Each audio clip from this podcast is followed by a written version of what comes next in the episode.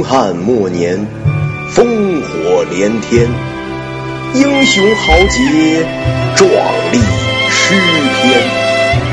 独家解读三国历史，深入剖析演绎故事。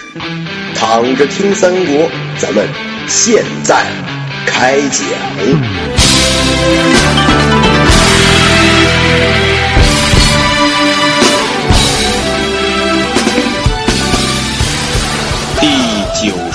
回，刘备结寨。上回说到，曹操为解心头之气呀，将怀有五个月身孕的董贵妃给勒死了，实在是有损他演义中的形象。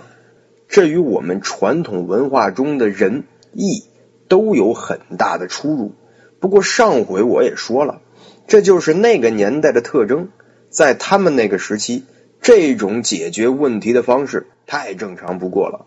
曹操处死了董贵妃之后，跟负责监察的官员们说：“以后有外戚宗族没有我的命令私自入宫的，立即处斩。如果有守卫不森严，漏进去了一个，守卫同罪。”又抽调了三千御林军给曹洪，让曹洪统领守卫皇宫，不许有人私自进入。这也是戒备森严呐。曹操跟程昱说啊，说董承他们已经被我杀掉了，但是马腾、刘备呢还在外边飘着呢，我这不逐不快呀。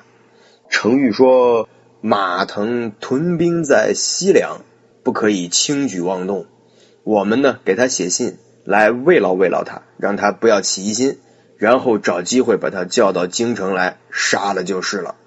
刘备现在在徐州也是犄角之势啊，我们也不能轻敌。何况呢，现在袁绍在官渡驻扎了好多士兵，说不好哪天就朝咱们许都进兵了。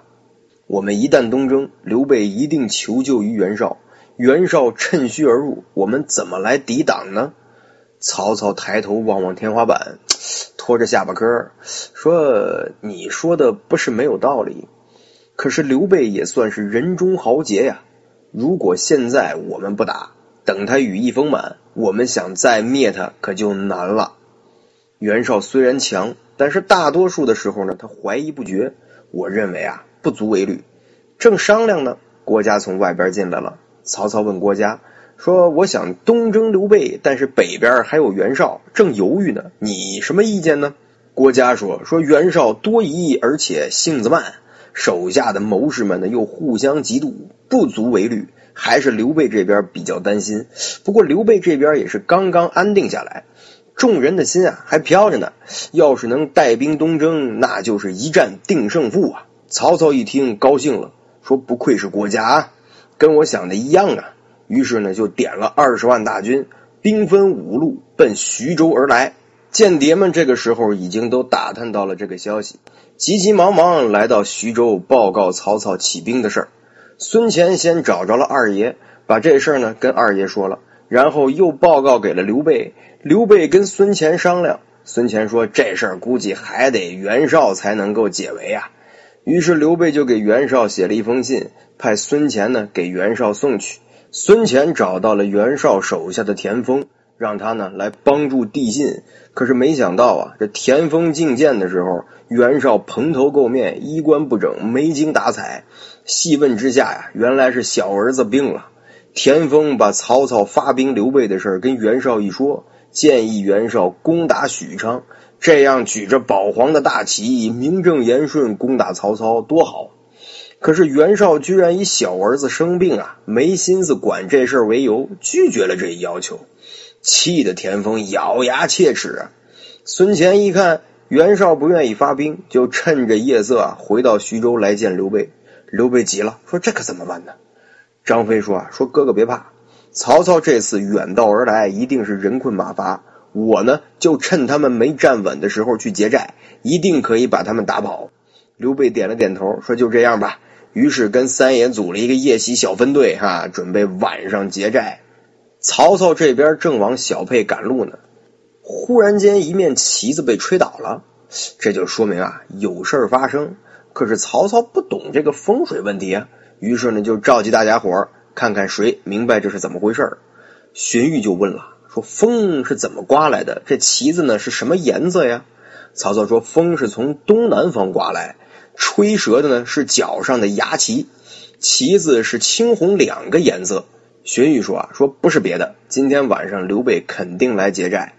正说着呢，毛玠来了，汇报旗子折了的事儿。曹操问他说：“你怎么看呢？”毛玠说：“我觉得今天晚上刘备肯定来劫寨。”曹操点点头说：“看来这事儿啊，就是这个情况没错了。这是天在助我呀。”于是呢，就将部队分为九队，只留一队在营中虚扎，剩下的八面埋伏。